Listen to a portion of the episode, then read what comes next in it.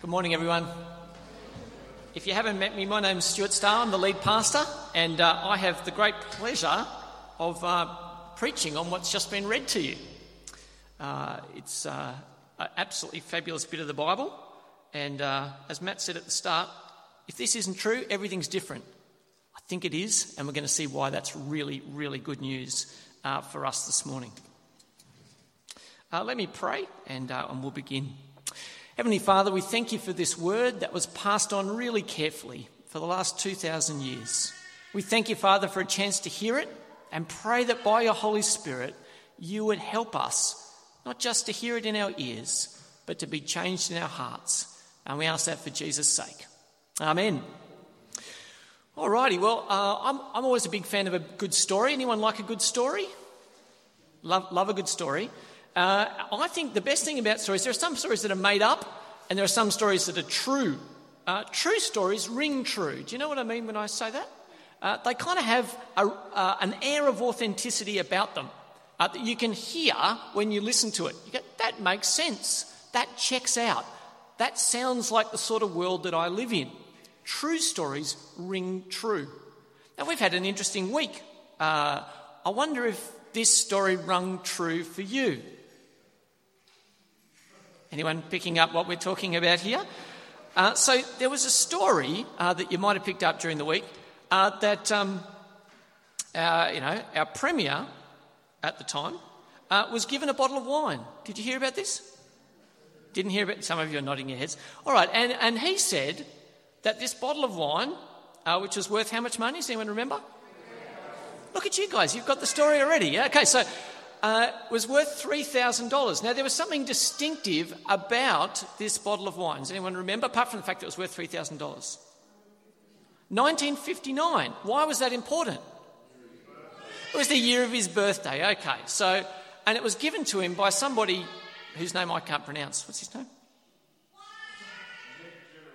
Yeah, that's good. Okay, we'll go with that, Lee. Thanks, thanks, mate. That's good. So it's given to him by an outside person. Uh, and as a premier, that was probably a pretty big deal.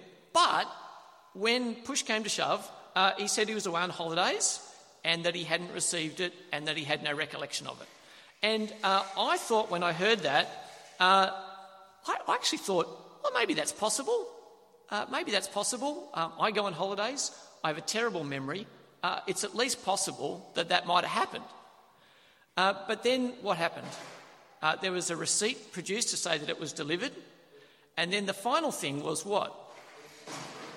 A thank you note in his own handwriting to the guy who gave it to him saying thank you very much for it. A little bit of a problem at that point. Now, uh, I don't know what you thought when you were hearing that story for the first time, particularly the defence of it. Uh, I thought it sounded okay, but facts prove that that wasn't the case.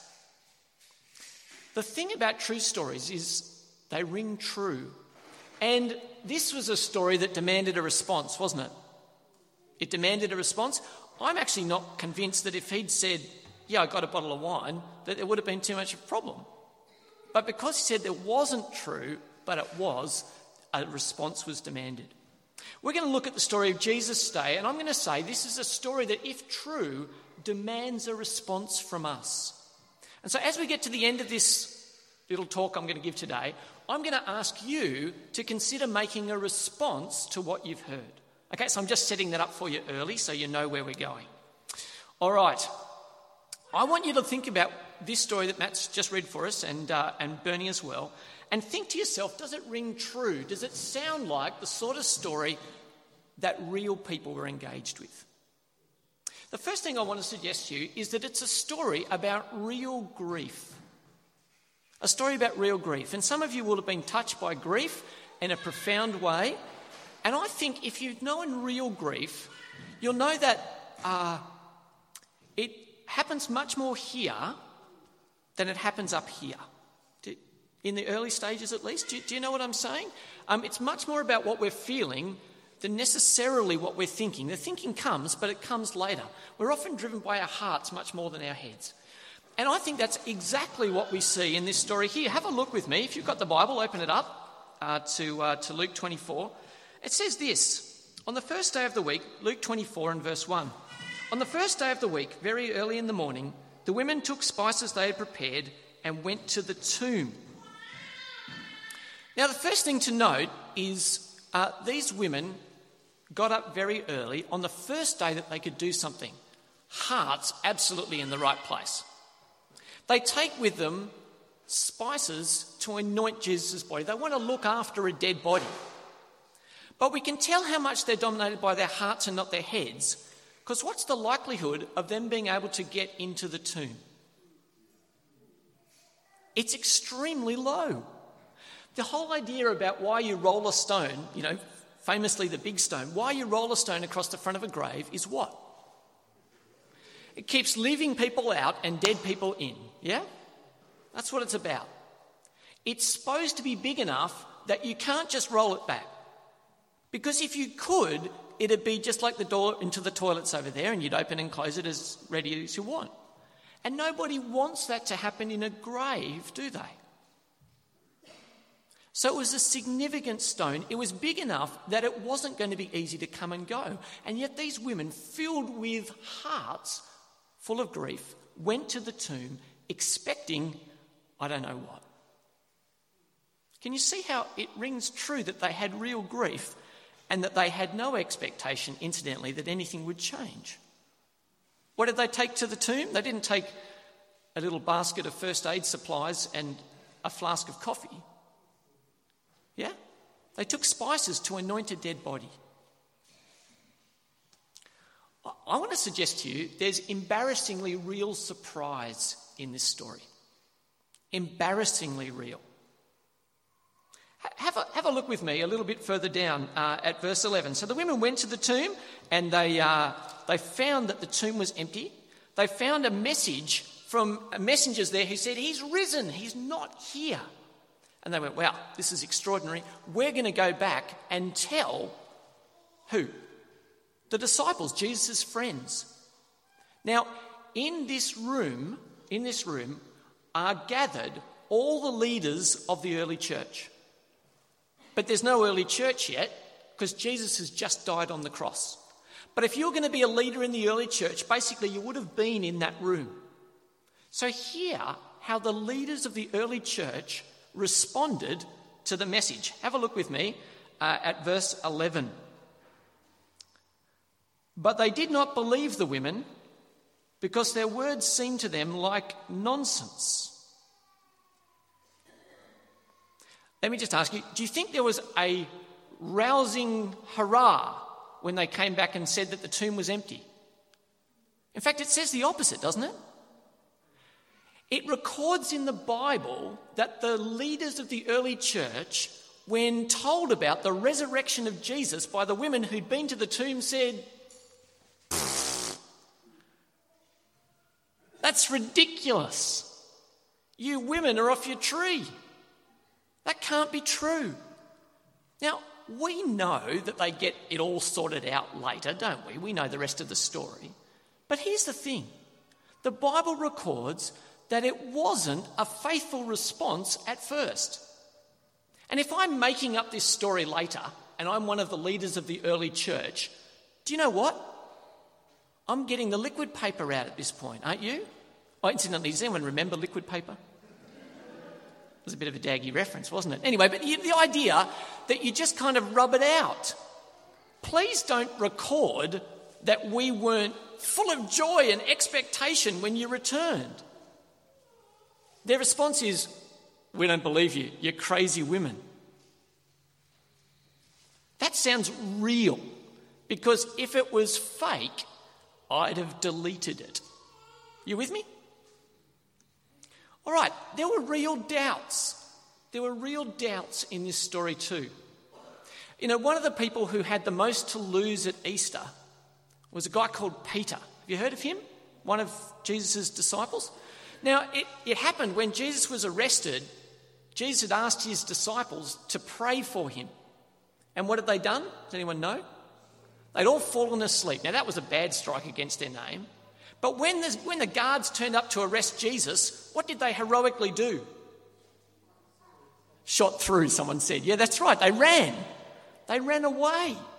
They left Jesus and saved their own skins. Instantly, that's pretty embarrassing as well, isn't it? All right. So, so, so here's Peter.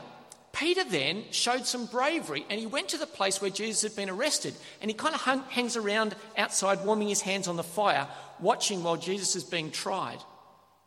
And a servant girl, we, we can't imagine how low this person is in society. A servant girl, a vacuum cleaner, walks up to him. You know, it's, it's a, an appliance. It's, it, they're not a servant girl walks up to him and says, Hey, aren't you with Jesus? And he says, Oh, yeah, of course I was. He doesn't say that at all. He says, No. She asked him a second time, Hey, hey, I, I think, um, I think I saw you with Jesus. You're one of those Galileans, aren't you? And he said, No. The third time he gets asked if he was with Jesus, he calls down curses on himself and says, I never knew the man.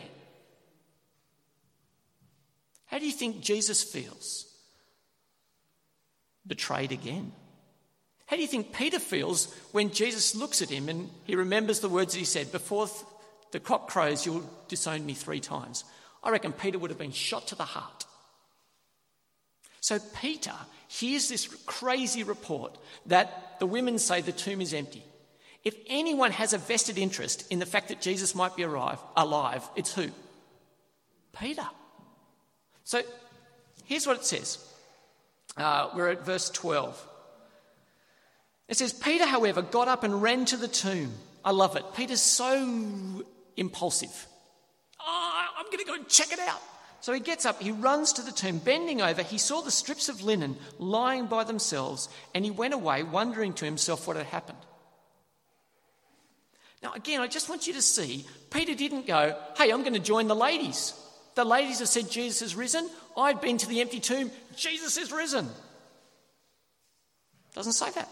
It says he went away wondering to himself what had happened. He has doubts even then, I think. He doesn't know that Jesus is risen. He has real doubts. That's pretty encouraging, I think, given that he went to the empty tomb. But he could draw the only conclusion that an empty tomb can tell you the body isn't there. That was all he could know at that point in time. Bible doesn't leave us there though. It shows us real proof that Jesus is alive. Have a look a little bit later on uh, in the story. Uh, we'll go down to verse 39. Uh, we heard the story that um, Bernie read about Jesus meeting the people on the road to Emmaus. Did you hear that? They were walking along and Jesus. But then they come back, and uh, in verse 39, oh, I'll go from verse 37 actually. They were startled and frightened, thinking they saw a ghost. He said to them, Why are you troubled? Why did doubts rise in your minds? Instantly, what's the answer to that? Um, because we're looking at a dead person standing in the room? It's a good answer, isn't it? Anyway, Jesus says, Why did doubts rise in your minds? Look at my hands and my feet. It is I myself. Touch me and see. A ghost does not have flesh and bones as you see I have. Jesus actually welcomes their doubts. He says, if you don't believe, don't just stand in the corner, get over here. He offers his flesh and bones in the face of their doubts. He says, Come and see, touch and see that I am real. I love that. Jesus could have said, O you of little faith standing in the corner, if only you would believe more. Doesn't say that at all. Touch and see. Get your hands into me. I'm real. I am not a ghost. And again, I want you to, I want you to notice here the disciples wondered if they saw a ghost. You with me? Again, it's pretty embarrassing, isn't it? But the best part about that for me is what's the thing that people will tell you? Oh, Jesus wasn't really raised. They just had a vision, didn't they? They were deeply grieving people who thought that they saw an apparition of the one that they hoped would come back to life. Well, what does it say in the Bible? They thought they saw an, an apparition. Yeah, that's what it says in here. And their doubts met the risen body of Jesus. That's pretty awesome, isn't it? That's real proof and in fact, later on, uh, as Matt read for us, have a look at uh, verse 41. Uh, while, he did, uh, while they still did not believe it, again amusing, because of joy and amazement, he asked them, Do you have anything here to eat? What? I'll tell you what a vision doesn't do. Doesn't ask what's in the pantry. They gave him a piece of broiled fish and he took it and ate it in their presence. It didn't fall through a vaporous apparition onto the floor. He consumed it. Isn't that brilliant? There's real proof in this story that Jesus was raised, and it's mixed in with all this embarrassing stuff. Jesus is raised. There's real hope in this story, too. Beautiful, beautiful hope. Have a look uh, where it says this. While they were still talking about this, Jesus himself appeared among them and said to them, Peace be with you. Now, I don't know uh, when the last time you spent uh, any significant time in grief was. But one of the things that you long for is peace. Peace. A quiet, still heart. Not to be overwhelmed. And the first words out of Jesus' mouth when he meets the disciples is peace. Peace be with you. I'm able to offer you what you long for. Peace is on offer. And if there's peace on offer, that is absolutely brilliant because it's not just peace in my heart, it's actually peace with God. Have a look at uh, verse 46 when he tells them what they're supposed to do. He told them, This is what is written the Messiah will suffer and rise from the dead on the third day, and repentance and forgiveness of sins will be preached in his name to all nations, beginning at Jerusalem. Repentance and forgiveness of sins. Why is that so exciting? Why does that matter? Because if we can be right with God, to have our sins forgiven by the God of the universe, then we can not just have peace in our hearts from grief, but peace in our hearts because there's no more guilt, no more condemnation. That sounds pretty good, doesn't it? Well, okay. Sounds pretty neat. But so what? Uh, has anyone here been rock climbing? I see that hand, Heidi. Yes, yes, yes, yes. And, yeah. And at the back, hey, you guys have too. Great. Uh, when you go rock climbing, firstly, I think, you know, if I stand here and look at this image for long enough, promise you this will happen, I'll start getting sweaty hands. Anyone else has happened to? Anyway, I, I think rock climbers are amazing. I think they're incredible. But, but, but really, I mean, that's just, you know, come on. That's not really, you shouldn't go up walls like that. It's, but here, if, you, if you're a rock climber, um, say you're one of these awesome, amazing ladies here, like uh, this lady here or here, when you go rock climbing, you want someone who's really good to climb the lead for you. Okay? Because what they're doing is they're going up without the safety in front of them. Do, do you see that? So when you're going lead, oh, can, can you believe this crap, by the way, that this lady's going up here? Yeah, sure. Of course you can. Yeah, it's crazy. But she's going up, and as she goes up, she's putting little clams, uh, little uh, clamshell things in the, in the rock that are locking in, and then she's putting her rope through. Now, what happens if she falls? She'll fall down until the next thing locked in, right? Hopefully, that won't be too far, and that's why you don't space them out too far, right? But if you're climbing up second and you fall, well, you've got a thing above you, you see, so you don't fall as far. There's a lot more safety in going after the person who goes first, the person who can do the impossible thing of climbing when you don't have a rope in front of you. Now, why do I say all that? Well, I think one of the amazing things about the resurrection is this. It says this by his power, it says this in 1 Corinthians 6. By his power, God raised the Lord Jesus from the dead. First of all, good news, that's why we're there. Uh, he's risen. Okay, very good, that's right, you, you, you get it. Uh, and it says, he will raise us also. Why does that matter? Someone has climbed the sheer face of death before you and I. Someone has climbed lead for us. Someone has gone before us in death and lived. When you and I die, if we're trusting Jesus, if we're on that rope attached to Jesus, we are following a path that He has traced out before us. Isn't that brilliant? You will live because He lived. God will raise you and I physically up after we've died that we might live forever, and Jesus has gone before us. I said this at the convention on, uh, on Friday, but we talk about those who walk through the valley of the shadow of death. Jesus walked through that valley, came out the other side, and is turning back, offering a hand to you and I. Why does the resurrection matter? Well, I'll tell you why. Here's the thing. Uh, this is, uh, I, I, was at a um, conference the other day, and when I went and parked, there was a graveyard next to it. And in the graveyard, uh, this, was, uh, this was what I saw. Uh, that's someone's grave. Someone who had friends and family. Someone who had friends and family with enough resources to put up a big cross thing like that. It's so old that when I went to go and see what the inscription was, to even remember the name of the person, it was gone. Time had just eaten that away from the stone. And today, on clearly what was a clean-up day, there's a stack of palm branches resting up against the head. Now, here's the thing none of us wants to think we're going to die. But we all want to think we'll be remembered at some point, right?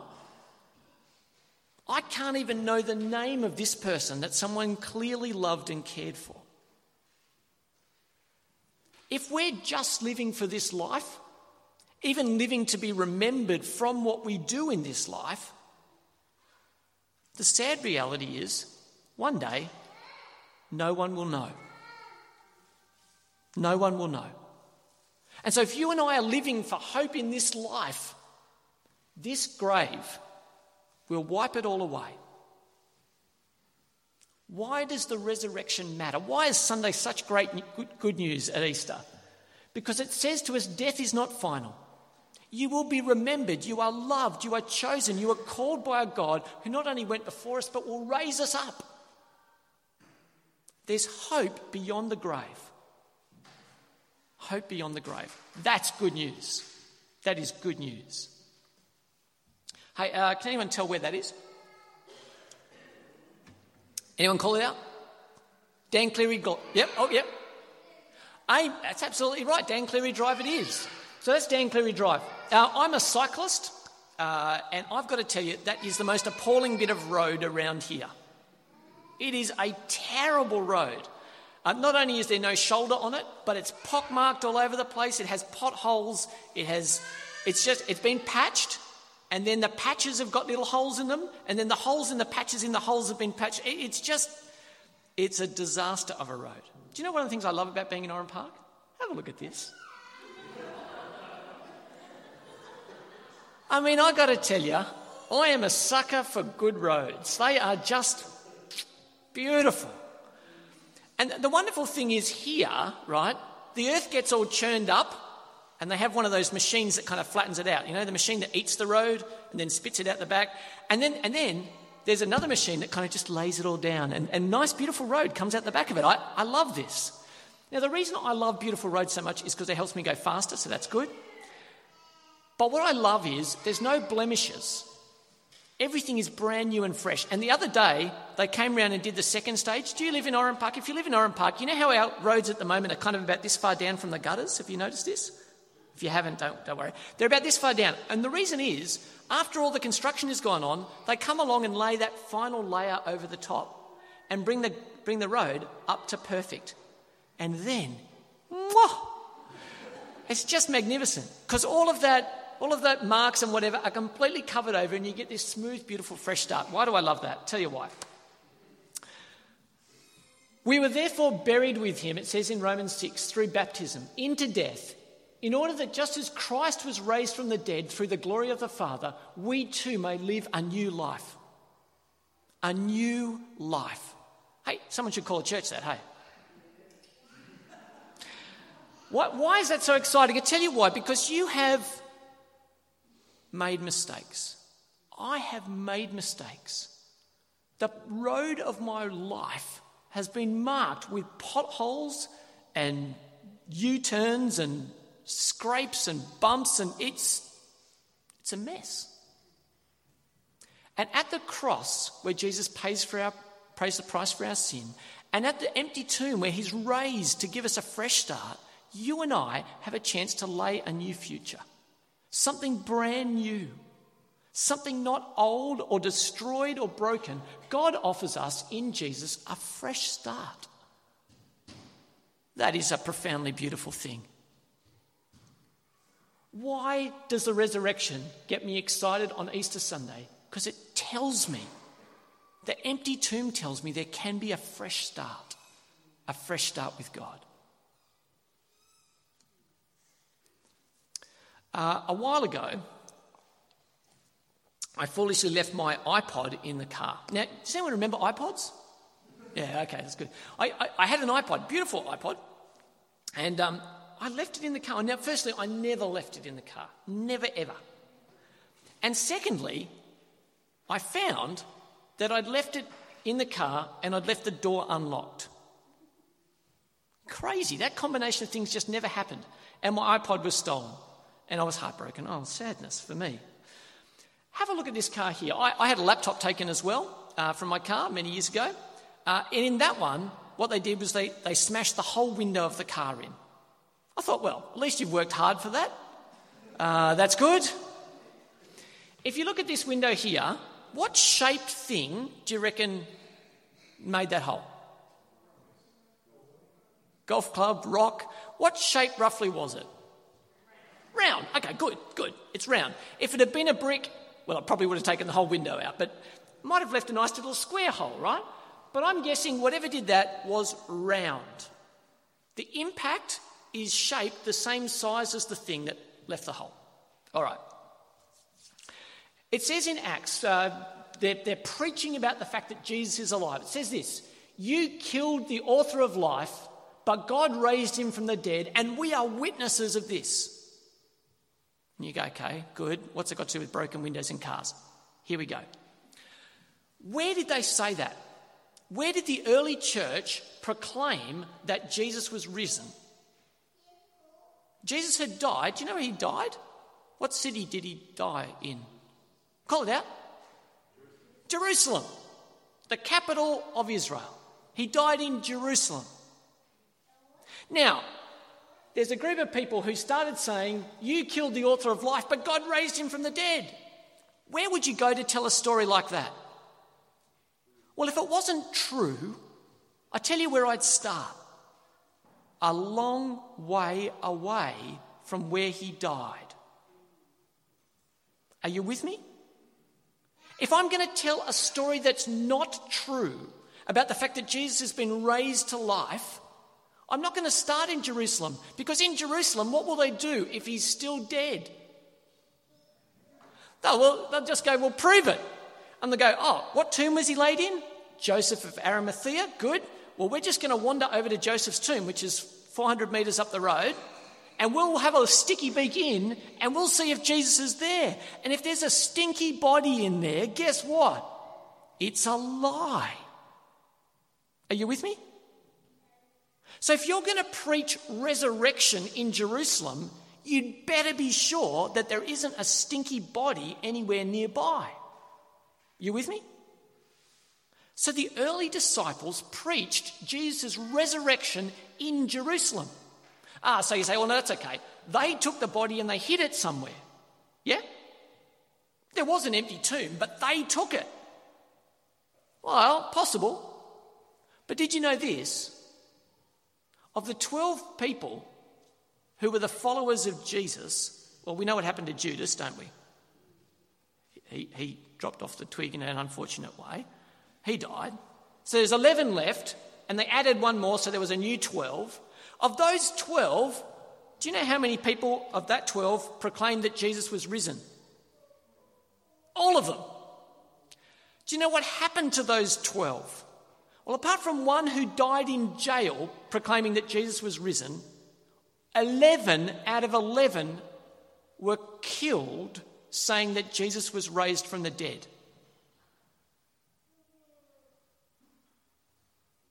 Now, if I'm a liar and I just wanted a bit of power and I stuck Jesus' body somewhere, I tell you what I'm not going to do. I am not going to die for a lie because that doesn't ring true. Are you with me? More than that, if everything had started to go pear shaped, I tell you what would have gone. I would have gone to the place where I had buried Jesus and I would have started worshipping him there. I would have set up a little shrine. Yes? Because if I knew that's where Jesus' bones were, I would have just gone to be with my Saviour. There's no shrine, there's an empty tomb and a witness in Jerusalem that Jesus is raised. That's pretty awesome. History has a hole. Remember about my window that had the hole in it? History has a hole in it. And the shape of that hole is resurrection. Because the message spread from Jerusalem all over the world so far that in Australia, people will meet 2,000 years after the resurrection of this guy to keep talking about it. That's pretty extraordinary, isn't it? That's a pretty big hole. And the shape is resurrection. Hey, I want to tell you about uh, uh, some magic I've discovered recently. I can go into shops. I don't know if you know this. I can go into shops. I can pick whatever I want. Okay? I can get this card. I don't even really have to talk to people anymore. I can get this card and I just touch it on the thing. I don't even use a PIN code anymore. I touch this on the machine and I can walk out with the goods. Have you seen this happen? It's magic. Somebody thinks that because I've touched this little bit of plastic there, right? Some money's transferred magically in space. Isn't that extraordinary? And they let me walk out. Tell you why, tell you why I like, I like getting a receipt. Because I don't believe in all this magic all the time. And every now and again, it's nice to have a bit of paper to say it happened. You with me? All right. Have a listen to this. It says in the Bible, He was delivered over to death for our sins and was raised to life for our justification. We say Jesus died for our sins. And you go, Where are my sins? I haven't got a written record of them, although you might have. I don't have a record of mine. Tell you where my sins record resides. It's in heaven, isn't it? God the Father knows what I've done. How do I know when it's been wiped out? I don't know. I can't see it. Here's the thing I can see I can see the resurrection of Jesus that says on the cross, sin's price was paid. And a man called Jesus lived after that price had been paid he is, in his resurrection, the receipt of sin's payment.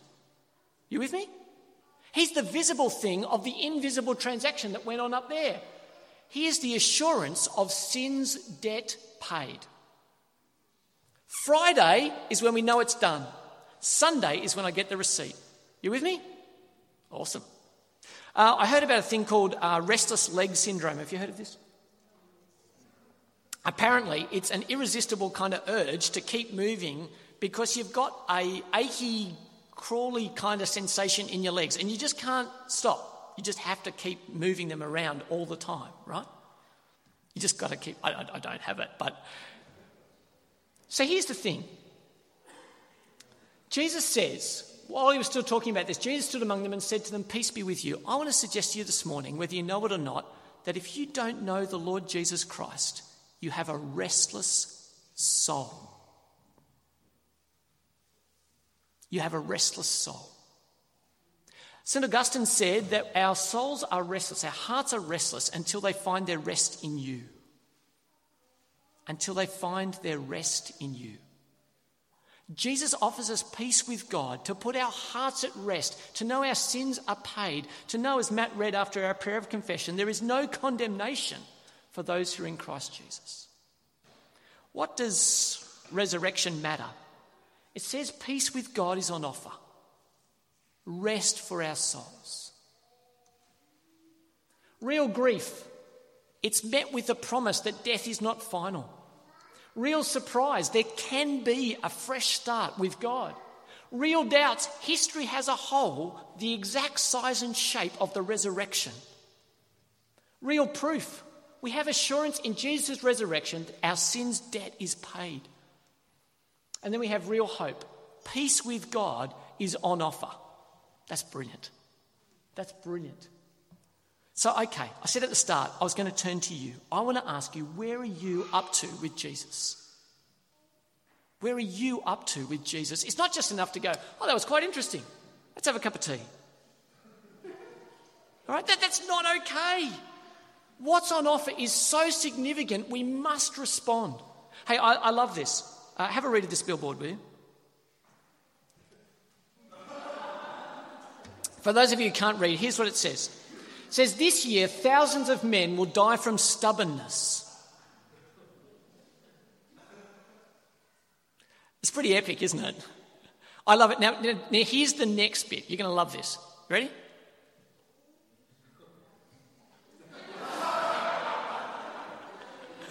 Someone has scrawled down the bottom in graffiti, no, we won't. I love that. This, this is a medical, uh, a medical thing uh, that's done in the US. And basically, it was a plea to men stop being such stubborn gits and get yourself to the doctor and get healthy. Yeah? And that men die being stubborn. Oh, no, it's all right, it's just a flesh wound. You know? Well, I want to tell you today your sin is not a flesh wound, it's serious. You can't keep putting it off. Today is a great day to get right with God. Don't die stubborn. Don't die stubborn. I want to ask where you are this morning with Jesus. Are you someone who's standing off in the distance going, ah, oh, one day I'll get around to this Jesus thing? And, and invariably, this is how we are, aren't we? I mean, some of you are doing it now. Uh, we, we have our arms crossed. we now, look, it's a little bit chilly, so it's okay. Don't, not judging you, all right? But, but here's the thing here's the thing. The way, the way this works in practice, particularly for blokes, is yeah, I see that that's a thing. And should it ever be bad enough, I guess I'll have it looked at. I want to tell you today don't wait don't wait. It's good health advice anyway, isn't it? Fair go. Please go to the doctor. But, but I want to tell you don't wait. You do not know when your final day or hour will be. Don't be standing off, wondering one day I'll get round to Jesus. Don't do it. Maybe some of you are checking it out and you've come today, and I'm delighted that you've come today. Keep doing it. Take the next step to find out a little bit more. Hey, I've, I've got, I run this course called Jesus for the Curious. Now, you'd think to yourself, I will never, look, I've done everything required of God for me today. In fact, probably this year. I've come to church, all right? You can't want anything else from me. And, and what I'm saying to you is, well, wouldn't it be interesting if you gave him four more weeks to work out if you had a cancer called sin that'll kill you? And if you could meet the doctor who'd deal with it. Four weeks, some very normal, ordinary Australians are sitting in this church today who did this with me, and they're still alive, aren't you guys? They are. Very good. I'm very pleased. They are. And we had a great time. And all I'd say to you is check it out as an adult do Jesus the justice of looking at him as an adult. And I, I, promise you, I said this in the course last year. I said to them, listen, at the end of these four weeks, if you walk away rejecting Jesus, I will look you in the eye and say, that is okay. I will respect you because you took the time to check him out.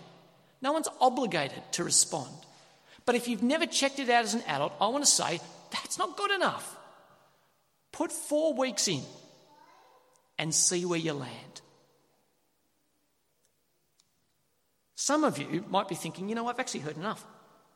N- not I've heard enough, I'm leaving, but thank you for staying. Thank you. Thank you. Not, not, but actually, you've said, actually, I, I get it. I, I, I, hadn't, I hadn't thought about, I've put it together. I do want to be right with God today. I, I want to join in with what's going on. I want to get right with God. And so here's this wonderful verse from Romans. We're going to come into land. It says this If you confess with your mouth Jesus is Lord and believe in your heart that God raised him from the dead, you'll be saved. You can be right with God today. And the way we do that isn't magic, it's really simple. There's a prayer I've got up on the screen here. I'm going to read it through out loud for you. I want you to think about it with me now. It says this Dear God, thank you for sending Jesus to die on the cross for my sins. If we can't be thankful as a start, it's very unlikely the rest will follow. My goodness, God, it cost you so much, and Matthew spoke about this so wonderfully the other day. It cost you so much to do that. Thank you. I'm sorry for my sin. I know that I've hurt you and others. I've hurt you, God, I've shaken my fist in your face. I've told you that you have no place in my life. I have hurt others. I'm sorry. Please forgive me. Please cancel debts code in heaven. Get rid of it. Please come into my life as King. Amen. Now, today is a great day to get saved. And so I'm going to pray this prayer one line at a time. I'm not going to ask anyone to stand up or put up their hands, but what I'm going to do is leave space. And what I would love you to do today, if today is the right day for you, is to pray this prayer with me in your heart. And if you mean it when you pray it, God will hear in heaven and forgive you. Let's pray together. Dear God, thank you for sending Jesus to die on the cross for my sins. I'm sorry for my sin. I know that I've hurt you and others. Please forgive me. Please come into my life as King. Amen.